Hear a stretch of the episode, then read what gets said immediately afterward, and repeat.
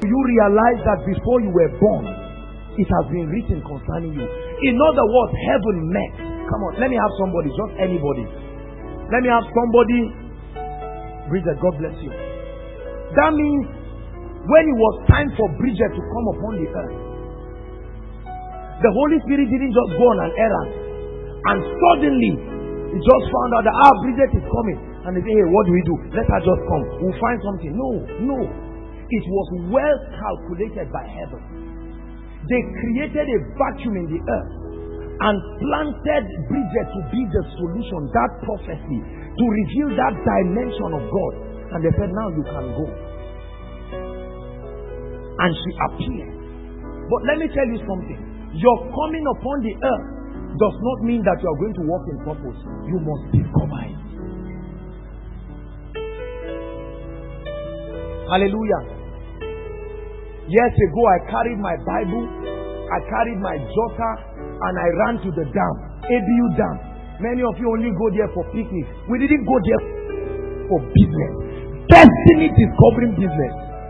And you go there, I will buy buns and yogurt, 30 naira, and buns and I'll sit down there and flog it out with destiny. And say, Lord, I cannot be a non-entity.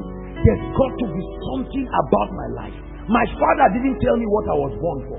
Did your father tell you what you were born for? I hope you will tell your children what they were born for. Because it's the responsibility of every father. Before you get your wife pregnant, sit down and say, Lord, what am I doing? Who is coming? What is his destiny?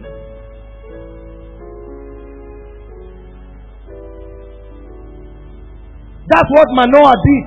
He called the angel. He said, Come and tell us what will be the destiny of this child and what we are supposed to do. And he said, He shall be a Nazarene. Let no razor touch his head.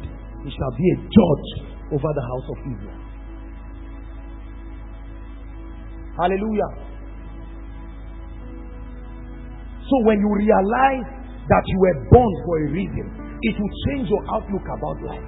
Suddenly, do you know that everyone was created with inferiority complex by default? I don't care whether your father is the president of this country. I have seen great people with inferiority complex. I've seen beautiful ladies, handsome guys with inferiority complex. I've seen millionaires with inferiority complex.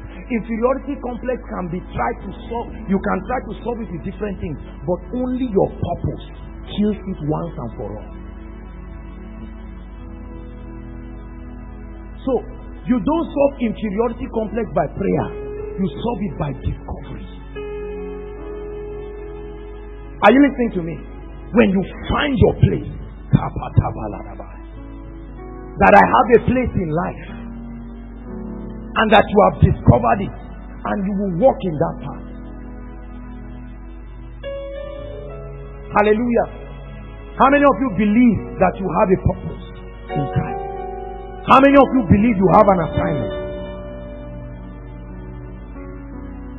This discovery helps you because many of us have role models that are not in the area of our purpose and we are struggling and sweating. I must be a fashion designer. The grace is not there, it's not part of your job description in destiny. And you are suffering and sweating. I must be this thing. You are trying, and somebody comes to work with ease with the grace that came upon his life. Are you listening to me? There are many of you, I must do music. This music is selling. I must do. Nobody is buying your album. There are no helpers. There are no partners. No errands and all to hold your hand. You are suffering. Nobody likes what you are doing. You are saying, I must feel that's the one I want. Tonight, I want you to know that your place in life is not determined by you, it's determined by God. So outside of God, there is no discovery of purpose. There is only ambition.